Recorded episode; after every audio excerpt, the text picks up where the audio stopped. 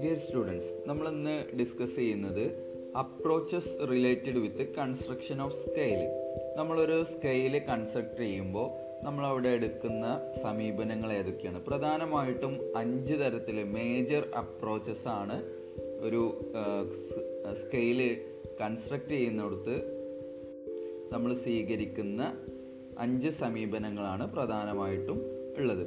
First one arbitrary approach in this case the researcher develop a scale on ad hoc basis ഇവിടെ ഒരു ad hoc ബേസിസിലാണ് researcher scale develop ചെയ്യുന്നത്. അതായത് ad hoc basis എന്ന് പറഞ്ഞു കഴിഞ്ഞാൽ ഒരു പ്രത്യേക ആവശ്യത്തിന് വേണ്ടിയിട്ട് മാത്രം രൂപീകരിക്കുന്ന ഒരു സ്കെയിൽ അതിനായിട്ട് റിസർച്ചർ ഒരുപാട് സ്റ്റേറ്റ്മെന്റുകൾ കളക്ട് ചെയ്യുന്നുണ്ടായിരിക്കും. ആ സ്റ്റേറ്റ്മെന്റുകളെല്ലാം തന്നെ വ്യക്തമാണ് എന്നുള്ള ഇതൊന്നും അവിടെ റിസർച്ചർ പറയുന്നില്ല. വ്യക്തമല്ല എന്നുള്ളത് തന്നെയാണ് റിസർച്ചർ ബിലീവ് ചെയ്യുന്നത്. പക്ഷേ ആ ഒരു പ്രസ്തുത ടോപ്പിക്കായിട്ട് സ്യൂട്ടബിൾ ആയിട്ടുള്ള സ്റ്റേറ്റ്മെന്റുകൾ കളക്ട് ചെയ്യുന്നു. അതിൽ ചിലത് ചൂസ് ചെയ്തുകൊണ്ട് ഒരു സ്കെയിൽ ഫോം ചെയ്യുന്നു. അതാണ് ആർബിട്രറി അപ്രോച്ച് എന്ന് പറഞ്ഞു കഴിഞ്ഞാൽ this approach can be adopted to develop any type of scale ഏത് തരം സ്കെയിലുകളും ഡെവലപ്പ് ചെയ്യാൻ ഈ ഒരു അപ്രോച്ച് എളുപ്പത്തിൽ ഡെവലപ്പ് ചെയ്യാൻ സാധിക്കും. The main advantage of this method is that they can be developed easily and it is less expensive കുറഞ്ഞ ചിലവ് ആണ്. ഏത് ഏത് പർപ്പസിന് വേണ്ടിയിട്ടും സ്കെയിലുകൾ പെട്ടെന്ന് തന്നെ ഡെവലപ്പ് ചെയ്യാൻ നമുക്ക് കഴിയും. ഇതിന് ചില ലിമിറ്റേഷൻ കൂടി ഉണ്ട്.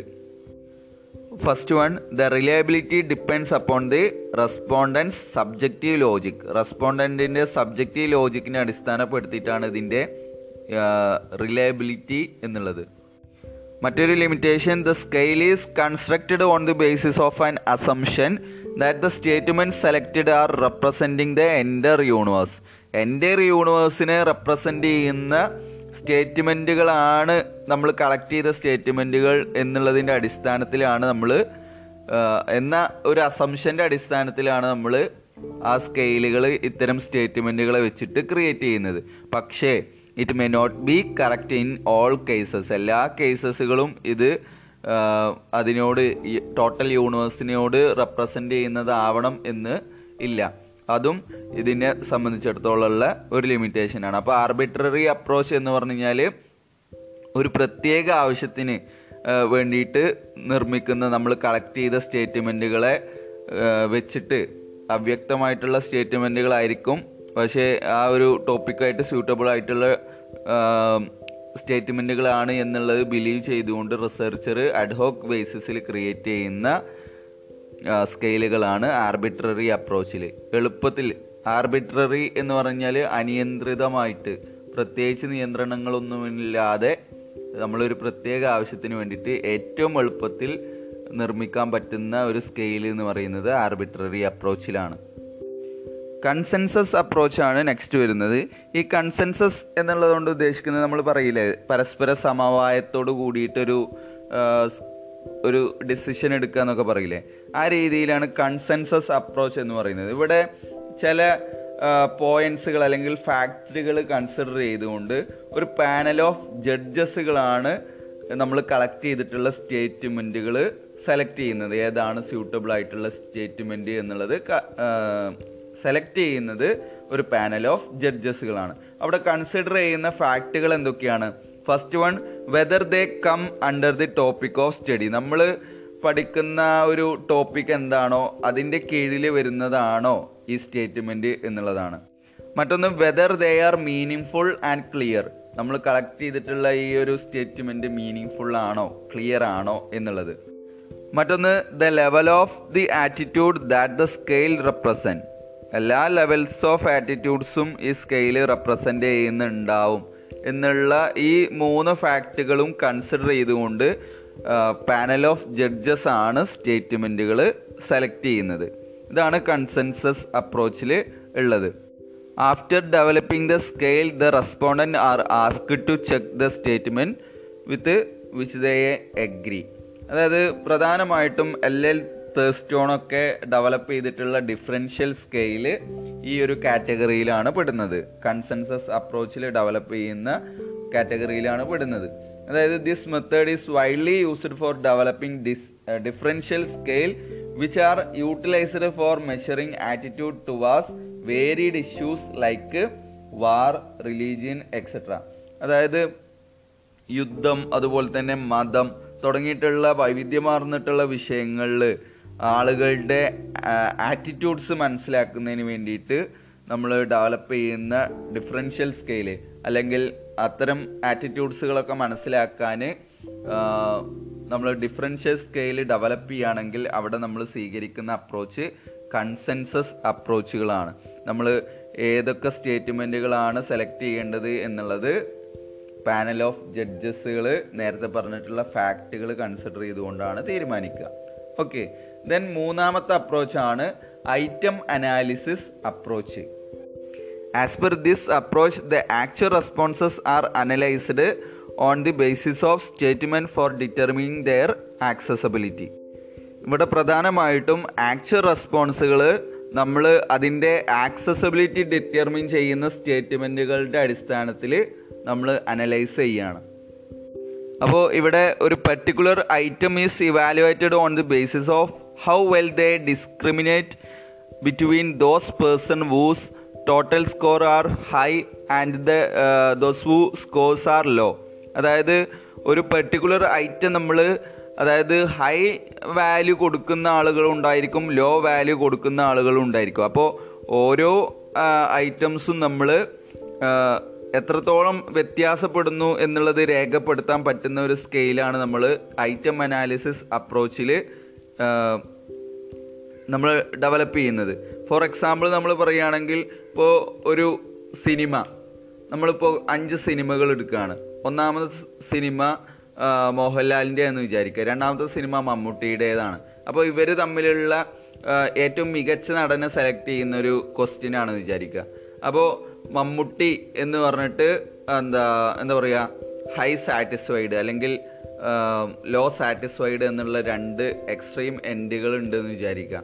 അപ്പോൾ ചില ആളുകൾ മോർ സ്കോർ കൊടുക്കുന്നവരായിരിക്കും. ചില ആളുകൾ കുറഞ്ഞ സ്കോർ പ്രൊവൈഡ് ചെയ്യുന്ന ആളുകളായിരിക്കും. അപ്പോൾ ഒരു ഐറ്റത്തിന് നമ്മൾ ഉയർന്ന സ്കോറും ലോ സ്കോറും കൊടുക്കാൻ പറ്റുന്ന ഒരു രീതിയിലാണ് നമ്മളിവിടെ ഈ ഒരു അപ്രോച്ചിൽ സ്കെയിലുകൾ ഫോം ചെയ്യുന്നത്. അപ്പോൾ ഓരോ ഐറ്റംസും നമ്മൾ വിലയിരുത്തപ്പെടുന്നത് നമ്മൾ എത്രത്തോളം ഈ ലോ സ്കോറും അതേപോലെ തന്നെ ഹൈ സ്കോറും ഉള്ള പേഴ്സൺസ് തമ്മിൽ എത്രത്തോളം ഡിസ്ക്രിമിനേറ്റ് ചെയ്യുന്നു അല്ലെങ്കിൽ വിവേചനം കാണിക്കുന്നു എന്നുള്ളതിന്റെ അടിസ്ഥാനത്തിലാണ് ഓരോ ഐറ്റംസും നമ്മൾ ഇവാലുവേറ്റ് ചെയ്യുന്നത്. സമ്മേറ്റഡ് സ്കെയിൽ അല്ലെങ്കിൽ ലിക്വേഡ് സ്കെയിൽ ഇതൊക്കെ ഡെവലപ്പ് ചെയ്യുന്നത് ഈ ഒരു അപ്രോച്ച് യൂട്ടിലൈസ് ചെയ്തുകൊണ്ടാണ്. ഓക്കെ അത് നമുക്ക് കൂടുതൽ വ്യക്തമാവും. ലിക്വിഡ് സ്കെയിലും ഓരോ സ്കെയിലുകളും നമ്മൾ പരിചയപ്പെടുത്തുന്നുണ്ട്. ആ സമയത്ത് നമുക്ക് ഐറ്റം അനാലിസിസ് അപ്രോച്ച് ഒന്നുകൂടെ വ്യക്തമാവും.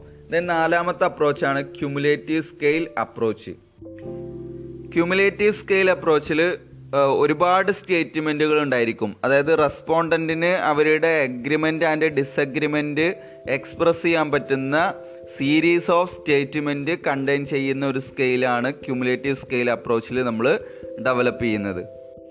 ഇതിന്റെ ഒരു സ്പെഷ്യൽ ഫീച്ചർ എന്ന് പറയുന്നത് ഈ സ്കെയിൽ ഒരു ക്യുമുലേറ്റീവ് ഇൻ നാച്ചുറാണ് അതായത് statements are related with one another ഒരു സ്റ്റേറ്റ്മെന്റ് മറ്റൊരു സ്റ്റേറ്റ്മെന്റുമായിട്ട് കണക്റ്റഡ് ആണ്.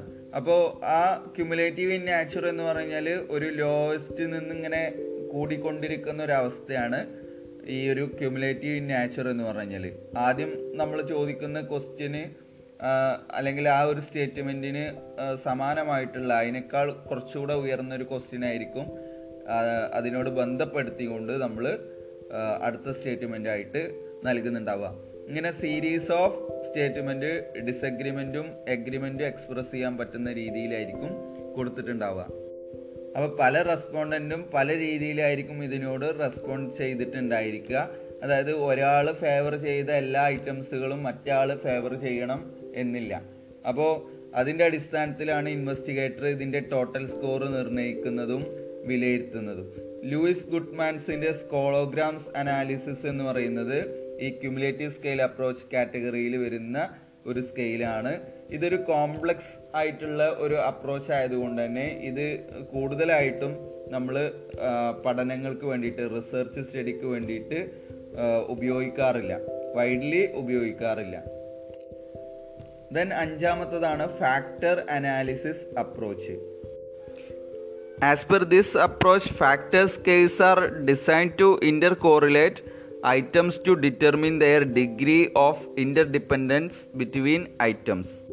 ഓരോ ഐറ്റംസും എത്രത്തോളം ഡിഗ്രി ഓഫ് ഇന്റർഡിപ്പെൻഡൻസ് ഉണ്ട് എന്നുള്ളത് ഡിറ്റർമിൻ ചെയ്യാൻ ഓരോ ഐറ്റംസും ഇന്റർ കോറിലേറ്റ് ചെയ്ത് ഡിസൈൻ ചെയ്യുന്ന ഒരു സ്കെയിലാണ് ഫാക്ടർ സ്കെയിൽ എന്ന് പറയുന്നത്. And important scale based on factor analysis എന്ന് പറയുന്നത് സെമാന്റിക് ഡിഫറൻഷ്യൽ സ്കെയിലും മറ്റുള്ള multi dimensional സ്കെയിലിങ്ങുമാണ് okay then these tools are not widely used to real business research problem യഥാർത്ഥത്തിലുള്ള ബിസിനസ് റിസർച്ച് പ്രോബ്ലംസ് പഠിക്കുന്നതിന് വേണ്ടിയിട്ട് ഇത്തരം സ്കെയിലുകൾ നമ്മൾ വൈഡ്ലി യൂസ് ഒന്നും ചെയ്യുന്നില്ല. ഓക്കെ അപ്പോൾ നമുക്ക് ഫ്രീക്വൻലി യൂസ് സ്കെയിലിംഗ് ടെക്നിക്കുകൾ ഏതൊക്കെയാണ്? അതായത് പോപ്പുലറായിട്ട് എല്ലായ്പ്പോഴും ഉപയോഗിക്കുന്ന ഉപയോഗിക്കാൻ പ്രയാസമില്ലാത്ത സ്കെയിലുകൾ ഏതൊക്കെയാണ് എന്നുള്ളത് നമുക്ക് നെക്സ്റ്റ് പോഡ്കാസ്റ്റിലൂടെ ഡിസ്കസ് ചെയ്യാം. ഓക്കെ